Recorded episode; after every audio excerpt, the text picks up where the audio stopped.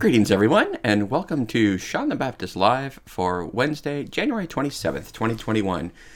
I'm, I'm not actually live. Well, I, I suppose I, am alive, but I'm not live in our normal weekly format because today, on Wednesday, as you are listening to this, I am headed to my annual retreat. Eight days to be alone and, well, talk with God. Otherwise, complete silence. Silent retreat, eight days. Uh, so I meet with my director every day for about an hour and then talk with God. So pray for me while I'm away. Tonight, though, I'm bringing you a special episode of Sean the Baptist Live, uh, and it was actually recorded live just last night on Tuesday, where I spoke to a group called Project Chrysalis here in Kansas City. It's a group formed for uh, adults who have had children die, uh, often sometimes older adult ch- children, perhaps from suicide or uh, even younger children, all parents or grandparents even who experienced the, the loss of a child. And so I, I, worked in some previous themes that we've talked about, a little on the liturgical year, but lots of other stuff about grief and suffering and how to deal with these big kind of traumas in our life. So I, I hope that everyone will, will find this helpful. And then I'll be uh, away next week, so there will be no Sean the Baptist live. Uh, on Wednesday, the 3rd of February, but I will be back with you live 6:30 on February 10th. So no morning messages and no Sean the Baptist live, just silence for eight days. So I invite you to pray for me and enjoy tonight's special episode of Sean the Baptist Live with Project Chrysalis. Uh, Father Sean Tunick is our guest tonight. He's the associate pastor at St. Patrick's Parish in um, KCK. Father Sean has been a friend for a number of years. Um, really pretty, pretty amazing story. Um, how we got to know Father Sean, who did a beautiful, beautiful homily um, on Blaine and uh, this his story when he died.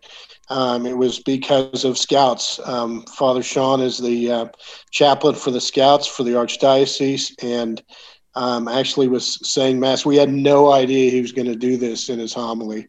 We're sitting there and just looking at each other in awe. Uh, but he shares the story of Blaine and um, a young man named Zach Shopper, who was a great young man who was also an Eagle Scout who helped Blaine. Um, so we just invite, invited Father Sean on tonight um, because he has been an amazing priest, an amazing um, leader of the Scouts, and a great friend. And so, Father Sean, thank you for being with us tonight, and we're going to let you take it away.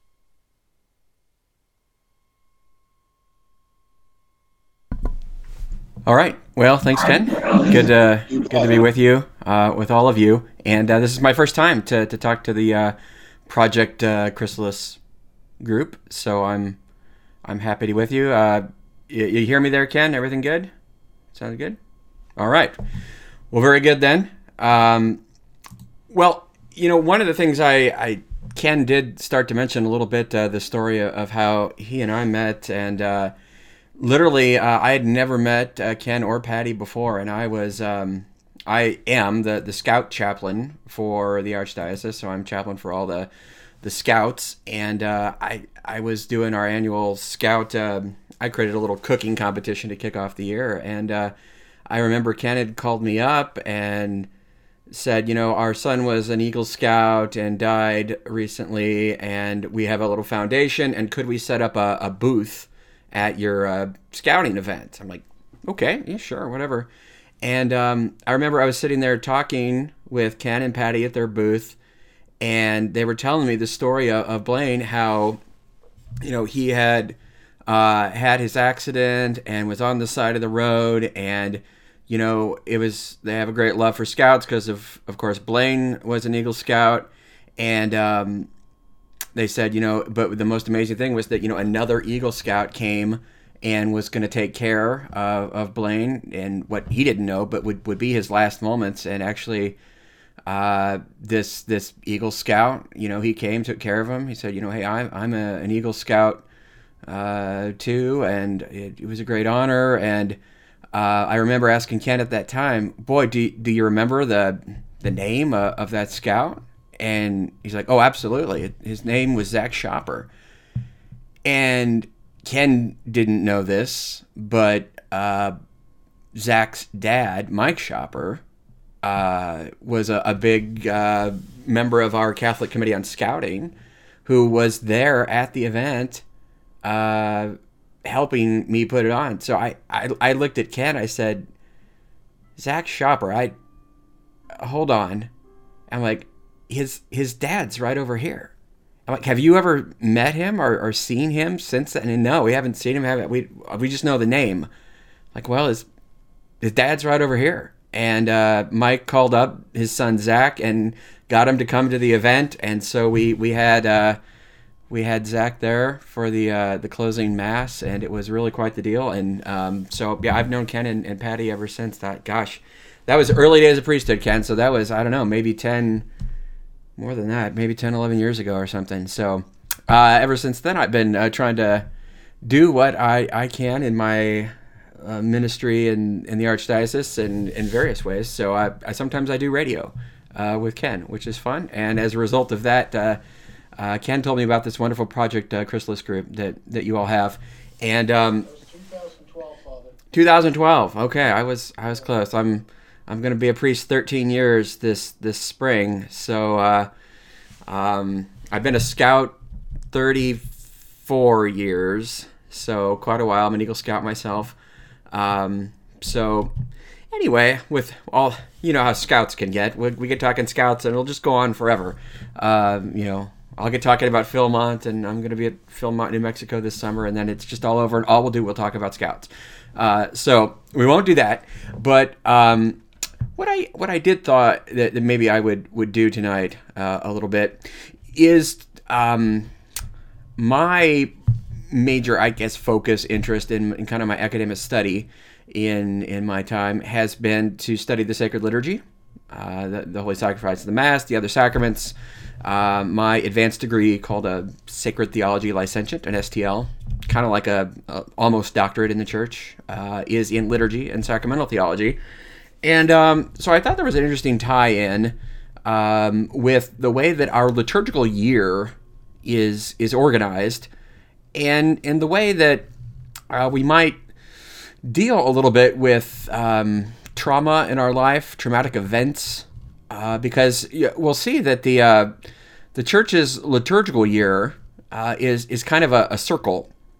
So it, it's really the same two events, uh, Christmas and Easter, and primarily Easter, that every year we, we circle back to. Um, pull this up here so you can see it. This is one of those liturgical calendar diagrams. And so if you if you look over to about nine o'clock where the, the green meets the, the purple, that's that's the beginning of the liturgical uh, year. So that's Advent there. That was first one, two, three, four. That's the first four weeks of Advent, and then that little yellow area is Christmas.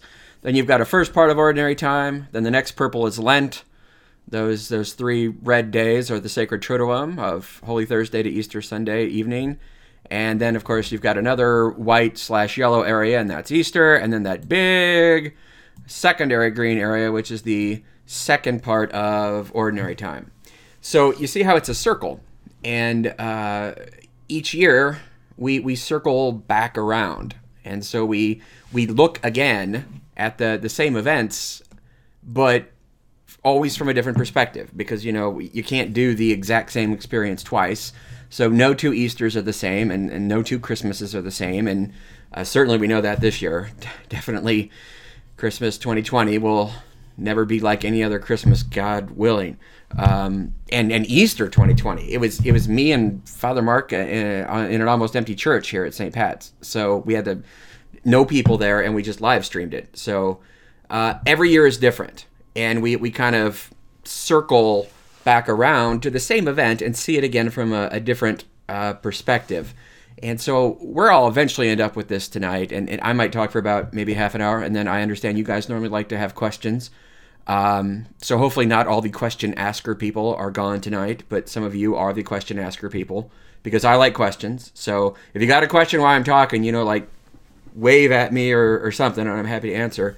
But um, I thought that the same way that our liturgical year kind of goes around in circles around the, the same events, there's a little bit in which um, meaningful events that, that aren't so so great, like Christmas and Easter, but traumatic events like loss of a loved one and all the anniversaries that go with that. Like, well, this was their birthday, or this was, you know, better have been the, the time that we did this together, or this was the last time we did this. And, you know, you've all kind of got that, that little mental calendar of dates in, in your head that some are more or less traumatic uh, than others, but they come up cyclically in the calendar and sometimes for you know no specific date at all sometimes things just uh, just come up um, but particularly in the the cyclical nature of our year and the fact that we repeat the same dates i think can bring up um, some events so i i'd like to look a little bit about how the church uses the, the liturgical calendar to kind of cause us to go deeper each year into these these mysteries of our faith and maybe see how that can can help us a little bit with how we deal with kind of the reoccurrence of you know difficult anniversaries and and things in in our life. So um, probably most of you know, uh, and I, will just go ahead. I'm I'm a, I'm a liturgy nerd. So if this gets boring, you just hey Father Sean, you're you're a liturgy nerd. Just just stop. Um, but for for right now, I'm gonna I'm gonna take you through a little bit of um, an important aspect, I think, of a liturgical year that, that most people don't realize. So I, I said that um, we, we start with with Advent. So that's the, that first section of purple there that's got the first, second, third, fourth week. Uh, so this is before the uh, the calendar New Year, of course. Everybody else starts their New Year on January first. We we don't do that in the church. We we start with well about November thirtieth, whatever Sunday is closest to that. Um, and so that starts our new year. And so we, we do, in fact, start at the, the beginning of the story. We start with Advent, which is preparing for the coming of Jesus. Well, you know, if, if you pay attention at Mass, the, uh, the Sunday right before the first Sunday of Advent is the Sunday of Christ the King, which we're preparing for the coming of Jesus. So we're like, it's Christ the King Sunday. Let's prepare for Jesus to come back in glory. And yay, get ready, Jesus is coming, and the King of Glory comes. The nation rejoices. Open, you know that whole thing. That it's it's yay, Jesus is coming. Well, then it the New Year starts, and it's the first sign of Advent, and it's like the King of Glory comes. The nation rejoices. Open the gates before him. You know, because Jesus is coming, and this time it's it's at Christmas, but it's still Jesus coming, and so particularly the first part of Advent we're really looking at Jesus' return in glory. So we see how, unlike the secular calendar that goes from, oh, it's December 31st, uh, 2020, and whew, God, riddance, get rid of that, something completely new starts on January 1st. Uh, and and we do that and we're like okay forget what just happened. Let's start over. I'm to make new year's resolutions. I'm to join a gym. Even though i joined that gym last year and i didn't go i'm to join a gym again. I'm to start a diet. And it's just like completely new. Well the church doesn't quite do it that way. We end with get ready jesus is coming. And then we continue with okay get ready jesus is coming.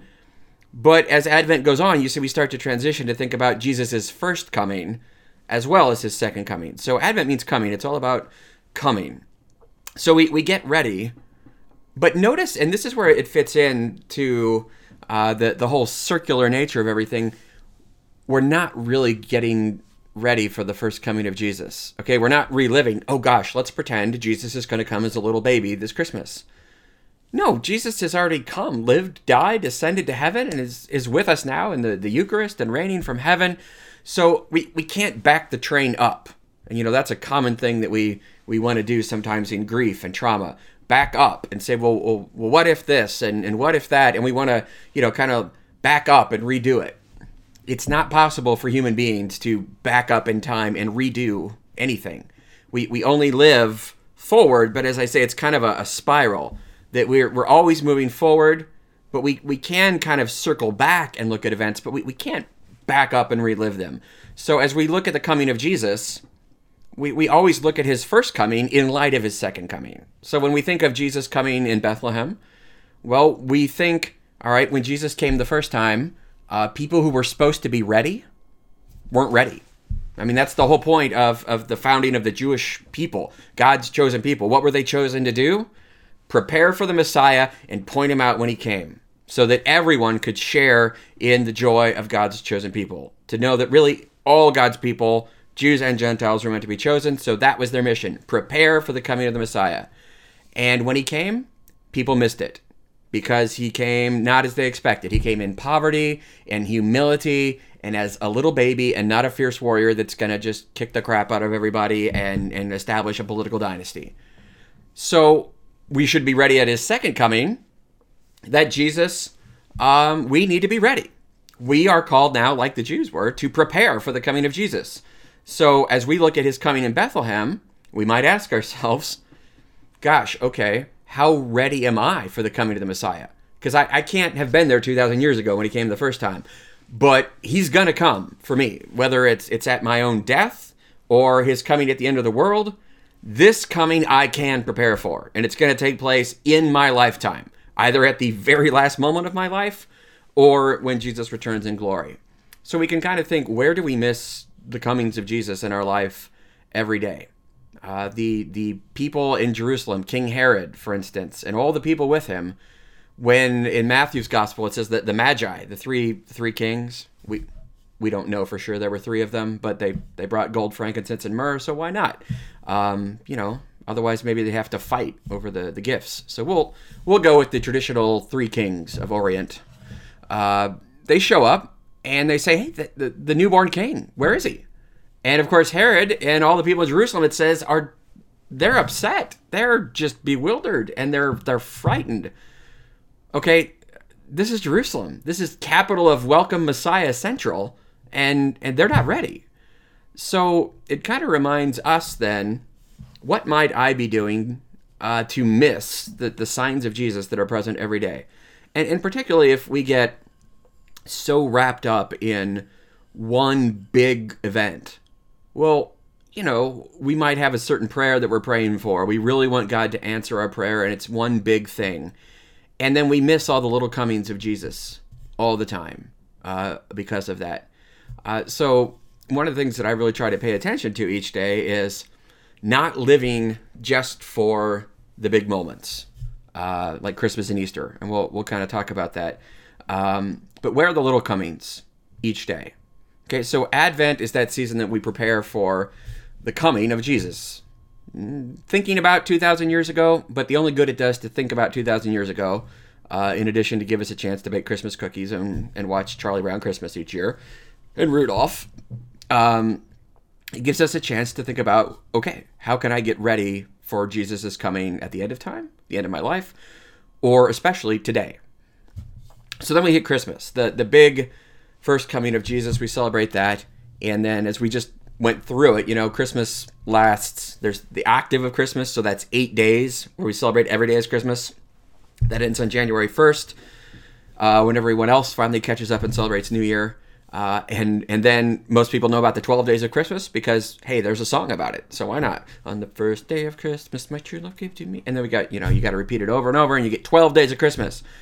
It, it's not just a cool song. I mean, not that it's not a cool song. It is. Uh, you got your your twelve lords of leaping and pipers piping and ladies dancing, and who doesn't love a good song about pipers piping? But the the real point of that is that Christmas would go up to Epiphany, so twelve days leads you the day before Epiphany, which is January sixth, which gives you the nice title of a Shakespearean play, Twelfth Night, or what you will. When you hear the phrase Twelfth Night, you're like, what the heck's Twelfth Night? Twelfth night is the night of the twelfth day of Christmas, which is the vigil of Epiphany. So there's a little cultural Shakespearean reference into our Catholic calendar. Shakespeare, probably Catholic. Look that up. Anyway, uh, so we get to the Epiphany, and then after Epiphany, we, we end the Christmas season with the baptism of the Lord. Now, the season that we're in right now, and this is really kind of uh, the spiritual point that uh, all that liturgy nerd stuff aside, the season that we're in right now, the um, church in English translation, at least, calls for us the season of ordinary time.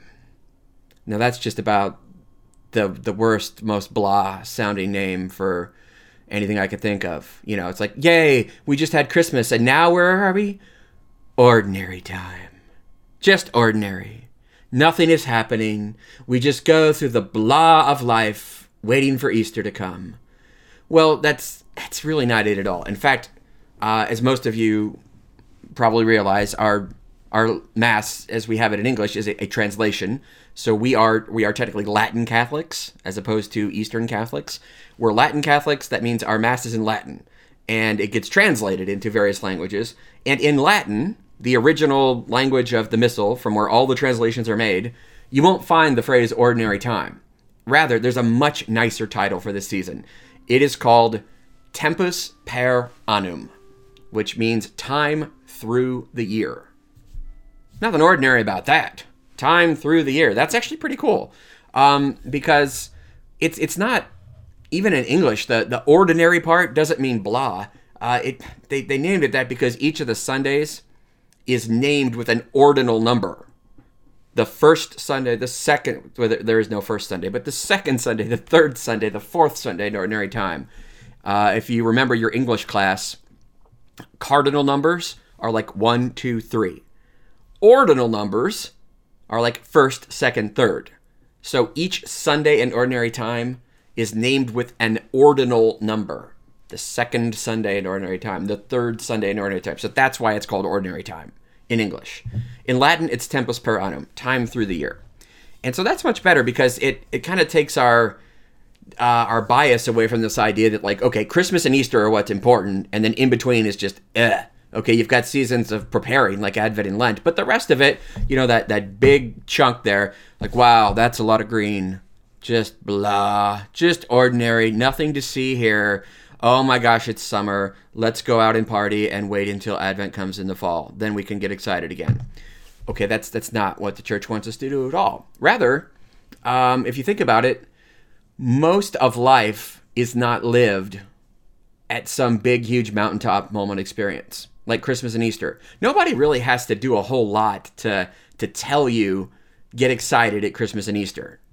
Okay, it's even built into our culture. We're going to bake cookies. We're, we're going to get little chocolate bunnies at Easter. You know, everybody kind of celebrates. Jews celebrate Christmas for goodness sake because everyone else is. So why not? Well, you know, we, we had to throw Hanukkah in there, even has very little significance for most of the other Jewish holidays. But somebody's got to celebrate something, and isn't it sad that the Jews can't celebrate Christmas? So let's celebrate Hanukkah. I mean, everybody celebrates Christmas and Easter, so it's not that hard. But in between, this is where I think the real spiritual work goes on. It's it's the in between time, um, and so that's why I think, far from being ordinary, it's the time through the year the time in between the big moments where the, the real spiritual life is done.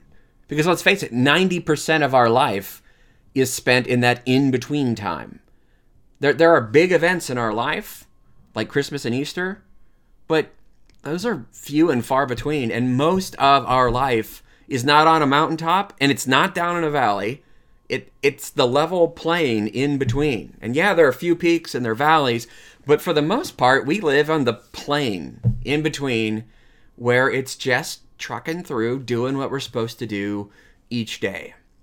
And I think that's an important kind of lesson, um, especially if we've maybe experienced some some big moments in our lives that aren't such happy moments like Christmas and Easter, like a loss of a child, and we, we've got these big kind of moments, and it would be easier for us to kind of you know maybe organize our life almost around this this big moment and let our life get so focused that you know every day would kind of be you know especially when we're close to the traumatic event you know how many days is it since it happened or today this and there's always the the memories coming up and you know we just kind of want to stay and sit on that huge mountain of this traumatic experience and everyone needs to stay there for as, as long as you need to stay there. But eventually, you, you got to come down from the big emotionally peaking experience and, and come back down to the normal level every day and frankly yeah somewhat ordinary boredom of life. Um, one I, you know the the mountain kind of peak experience with trauma it doesn't work quite as well because um, you can get back up there pretty quick. You know, even after you're down and level and you think everything's okay, uh, it doesn't always work that way. I, I found a little uh, graphic. I don't know if some of you have seen this. This this helped me. Um, it's uh, an analogy for trauma using a, a box and a, a, ball. And in the box, th- that little red thing is a little button, and that is the the pain button.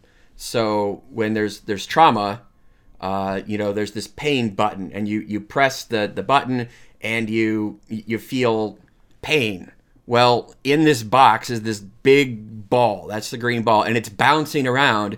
And so when the when the ball is big and it's bouncing around, it keeps hitting the pain button. You know, over and over and over. And and this is what it's like, especially near that that peak kind of event. So your your little ball is is taking up the whole box and it just keeps hitting pain and pain and pain over and and over. Uh, that's that's kind of like a you know if, if this is normal that this is a spike uh, in our our normal well-being. But what happens over time is that the the ball gets smaller. So instead of a huge ball that, that fills the whole box, the the ball gets smaller, and so it, it does bounce around still, but it it's it's hitting the button like less and less. Uh, so you you learn to to move on. Uh, everyone always talk about oh move on. I you know I, I, sometimes hate that when when I'm going through something traumatic in my life, uh, and someone's like, well, what you need to do is you know think about it less. I, I think you know what you need to do now is move on I just want to punch somebody in the face. Basically, they say that. I mean, to me, that says you're an idiot who's never been through serious trauma to know how to deal with this. Um, yeah, I mean, what are you supposed to do? Say to me, you know what? I think you need to stop thinking about it. And I, what, I'm supposed to be like, oh, that's it. I, I should stop thinking about it stupid. I wish I had thought about not thinking about it. I just, that's what I'll do. I'll just stop thinking about it. Wow, thank you.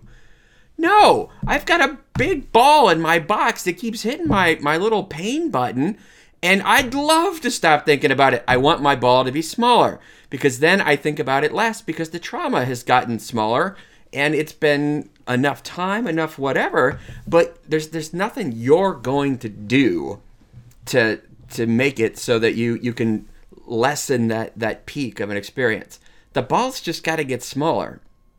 And the worst thing I think people could do is, is make it not only do you feel like crap because you're going through this, your pain button's getting activated, but then some wise guy wants to tell you, oh, yeah, and it's basically your fault because what you need to do is move on.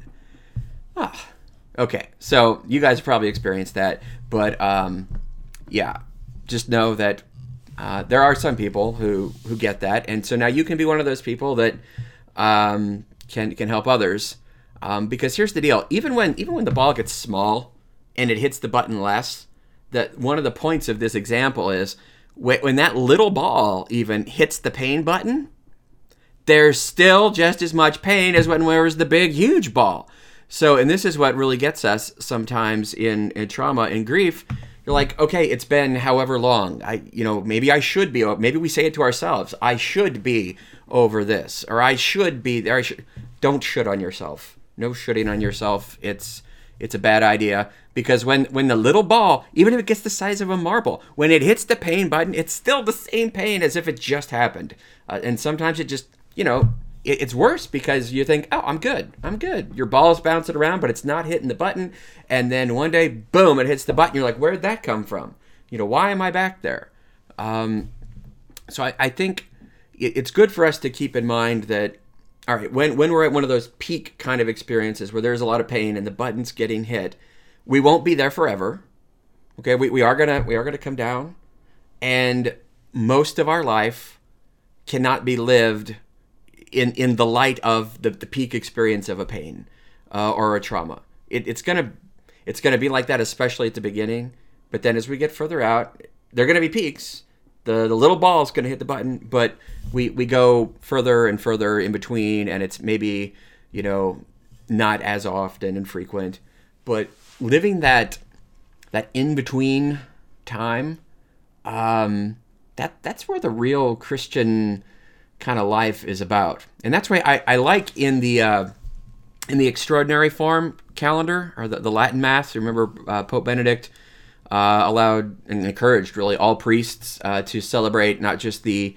what we know as the ordinary form today, so the the mass of Paul VI after Vatican II, but to continue to celebrate the, the Mass of the last 1500 years, the, the Latin Mass, as it's sometimes called, um, to, to continue to do that. And in the extraordinary form calendar, so it's not just its own missal, it's its own calendar, uh, the, the arrangement of the liturgical year is, is similar, but that uh, the time that we call ordinary time, not only is it is it called tempus per annum in the traditional liturgy, but the the two periods of tempus per annum are are named uh, the time after Epiphany and the time after Pentecost.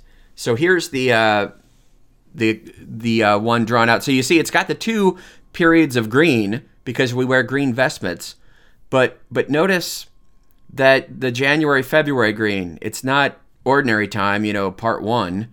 It's the season of Epiphany. And then the big chunk of green after Pentecost, that's the season after Pentecost. So, right now, for instance, in the Latin Mass calendar, we are in the third week after Epiphany. Doesn't that sound a heck of a lot better than the third week of ordinary time? You know, no, the, these are the days after Epiphany. Okay, that's exciting. Or the days after Pentecost. That's not ordinary what does that do? It, it calls our mind to say, okay, yes, we we've had this big event in our life. You know, I, I was talking about trauma. So yes, we, we've had that event. Uh, and so we, we can't go back. We can't make it not happen. But we live now in the days after that. And so we, we live in, liturgically speaking, in the, uh, in the extraordinary form calendar, we live in the days after Epiphany.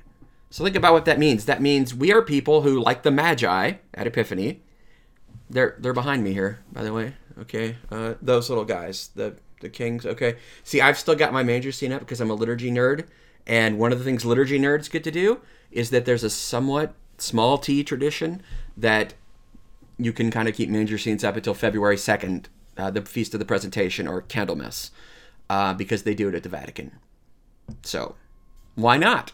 because I put the thing up on Christmas, and my, my grandpa made that for me. So it's made of little uh, hickory sticks uh, from from his uh, from my great grandmother's actually uh, farm.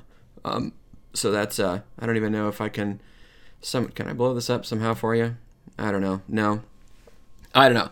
Maybe I can find a way to. Oh yeah, hey there. I can kind of blow it up. So there's my little manger scene. Isn't that cute? My grandpa made it for me. And um, yeah, so they're the three kings, and yeah, hay from my great grandmother's farm, and nice little things. So I leave it up until February second. But but think about that that the uh, the the Magi they encounter Jesus at Epiphany, huge event, and so much so that in the Gospel of Matthew it says that they they return back to their own home by another road, which is historically accurate. They didn't go back to Jerusalem to Herod. But it also means that their life was changed so that their whole life went by a different road at that point. Uh, after you encounter something big like that, there is a sense in which your life changes such that uh, it's never going to be the same. And that's the kind of event that we had at Christmas. That after the coming of Jesus into the world, our life can never be the same and that that was true 2000 years ago in Bethlehem it's true today. After we encounter Jesus after Jesus comes into our life our life can never be the same. We don't go back to oh now Christmas is over so we go back to ordinary. No we don't go back to anything. We go forward in the days after epiphany. What will we live now that we've had this encounter with with Jesus? And that's not 2000 years ago. All of us at this Christmas we encountered Jesus I hope how will your life be different because of that? So you see why it's a heck of a lot better to call these the days after Epiphany. It's like the days after I met Jesus. Okay, that's a heck of a lot better than like nothing happening here. Ordinary. Just forget about it till Easter. You know, Lent, that'll be cool because we get fish fries. That'll be nice. Fish fries and bingo. Yeah, I can't wait for that. Well, no, it's like, are you kidding? These are the days after Epiphany. That's exciting. Or to think that the whole church right now is basically living out the mystery of the days after Pentecost the Holy Spirit has come upon the church and we live in the days after Pentecost. Uh, that's exciting. It means that, yes, there are these peak experiences, but the time that we live in between is where the, the rubber really meets the road and we, we live changed. Not that we want to hang out on the mountain all the time. Oh, we wish it was always Christmas and always Easter. No, we get on with the work of, of life and just like no matter what traumas we've been through, life does go on and there are things to be done and we, we continue to grow in our holiness and our journey towards God. Um, but every now and then we circle back around to the big events.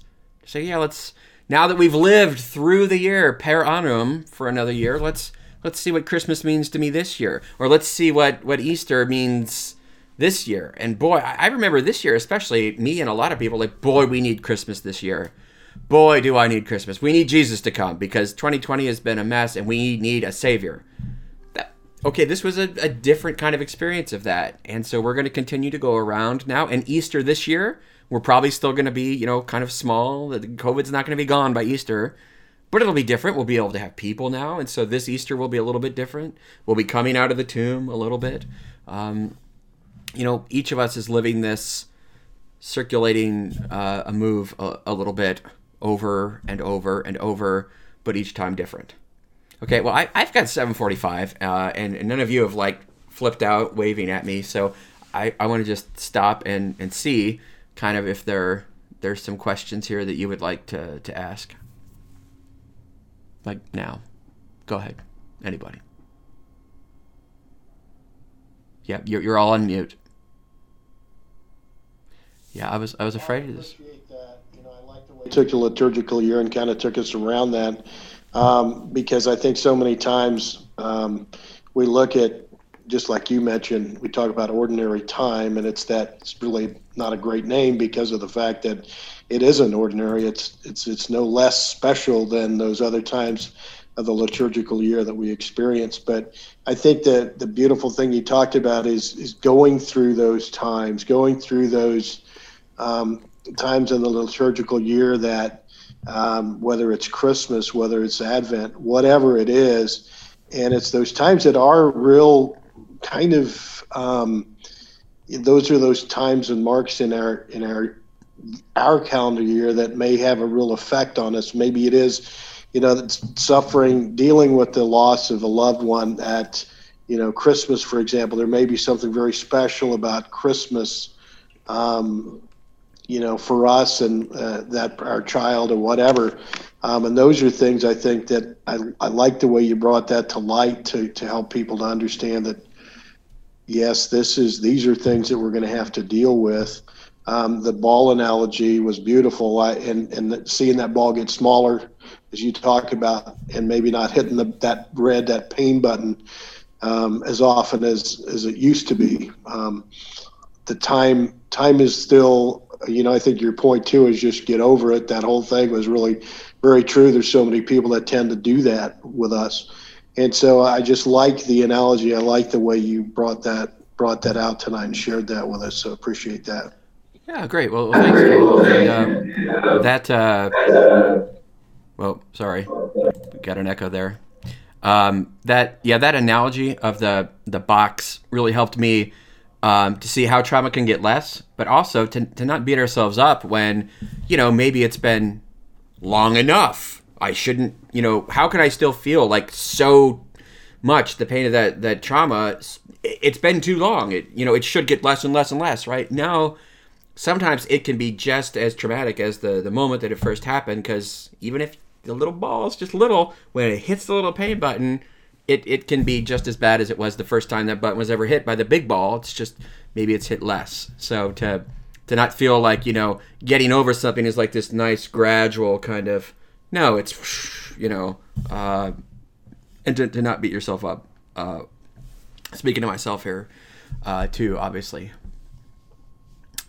Other uh, questions?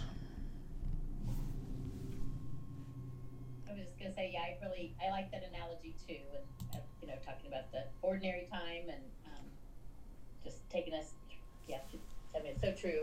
Uh, how the seasons, I always call it the seasons come up where our loss happened and then the birthdays and all those events. Um, and, you know, but to move, to look forward versus back, I think is helpful too, to think of it that way. Yeah, and, and notice that as we go forward, uh, it doesn't mean we never think about the past. No, we, we, we circle back around. It's just that when we circle around, we're, we're in a different place. Um, and I, I know I've had some, some real traumatic moments in, in my life. And I, I know that part of my own integration of it, I guess you would call it, is that I'm able to, as I circle back around, you know, each time anniversaries come up, maybe I'm able to appreciate more. Okay, now I can see, well, there is some good that has come. If this hadn't happened, this wouldn't have happened. And, you know, all these things that maybe people try to tell us when things first happen. Um, well, look on the good. Look at the good.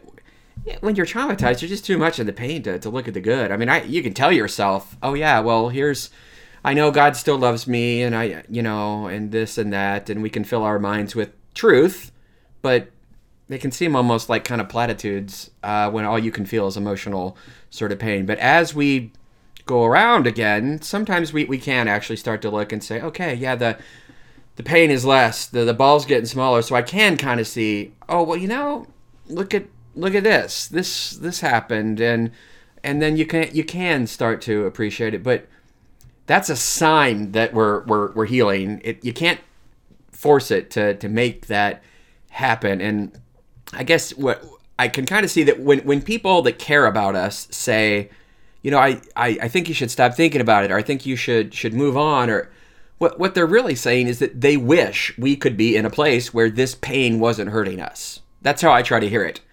After I want to punch them in the face, I, I try to think like, yeah, okay, um, this person said this really stupid, insensitive thing because they actually love me. And what they're really trying to say is, I wish you weren't hurting. But it comes out like, well, you should just stop thinking about it, is what you should do. What they really mean to say is, I, I wish you were healed in a way that you weren't in so much pain having to think about this. That's what they would say if they could say it right, uh, but they, they just don't quite know how to say it. Um, so that that's at least how I kind of give people a break uh, sometimes when they make comments that don't quite make sense or are hurtful a little bit. Anybody else have anything for Father Shawn? Free priest. Real live free priest. Well, um, like, oh, there you go. I just want to say thank you. I, I made notes all along the line here, things that just reached home to me so much, and I love that thought. Time throughout the year. Hmm. That uh, that's just kind of our life. Time throughout the year, too. And uh, you have uh, you've helped me in my thinking and the way I look at it through my heart, Kayla. I love your last approach there about instead of saying move on, that they're really trying to help you because we know that knife when they say move on. So you've given me a whole new outlook on that. And thank you so much, Father. Thank you for everything you said tonight. Oh well, thanks, Trish.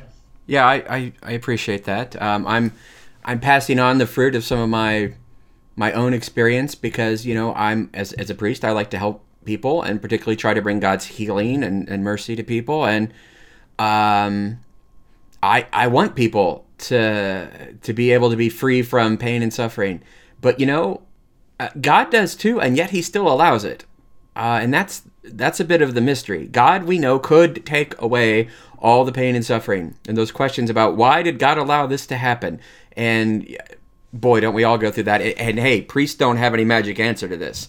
The the I, you know, put on my theologian hat. Um,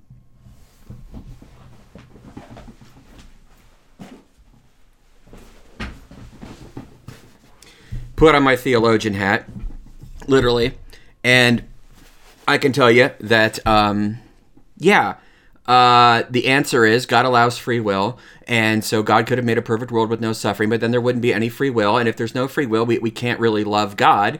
And so the only way we can love God is if He makes us free. And if we're free, then the world isn't determined. And that means that bad things can happen to good people. And as a result of that, uh, all the suffering in the world exists because of the fall. And in the end, everything will be made well. And God doesn't allow more suffering than we can handle. And so in heaven, all will be made well because God cannot be outdone in generosity, and good triumphs over evil. That's blah. Doesn't mean anything when you just lost your your kid. I mean, like, yeah, I still all know that up here, but forget that. I just want my kid back, you know, or my my friend that that died, or that I lost this relationship that was important. So, yeah, you can't talk yourself into feeling better. I mean, a little bit. There's a whole mind over mood kind of thing in psychology right now. That there's something to it. There, that yeah, if if we if all we go to are negative thoughts and never do anything to try to at least acknowledge good, then we we can get into kind of a downward spiral. And so, um, it you know there are some things we can do, but the worst thing you can do is is feel like you're down and feeling miserable, and someone comes and tells you, "Well, it's your fault," you know, because basically you got to get over this. Is what you got to do. Give me a break. So I'm sorry if anyone has ever uh, said that to you. Just uh, remember, they care, they love you, and that's why they're saying that. Um, yeah. All right, Father, thank you so much. Anybody else have any uh, comments or questions before we wrap up? Once we get past COVID, I'd love to get Father Shawn back and in a live setting with us. Um, uh, he just, he just always does a, a great job and, um, love his sense of humor and everything else that goes along with it. So, uh, anybody else have anything before we wrap up tonight? I am very uh, excited to see my good friend Deacon Bill Graveman joining us tonight. Deacon Bill is going to be our speaker next month. Um, and for those of you who may or may not know, we we're, he's going to talk about something so very important. He's addressed this at one point. Um, some of you were at that particular event. Um, we he talked about um, the dangers of mediums and psychics and and as as parents who've lost children, it's kind of a natural thing for us to want to know where our kids are and how they're doing.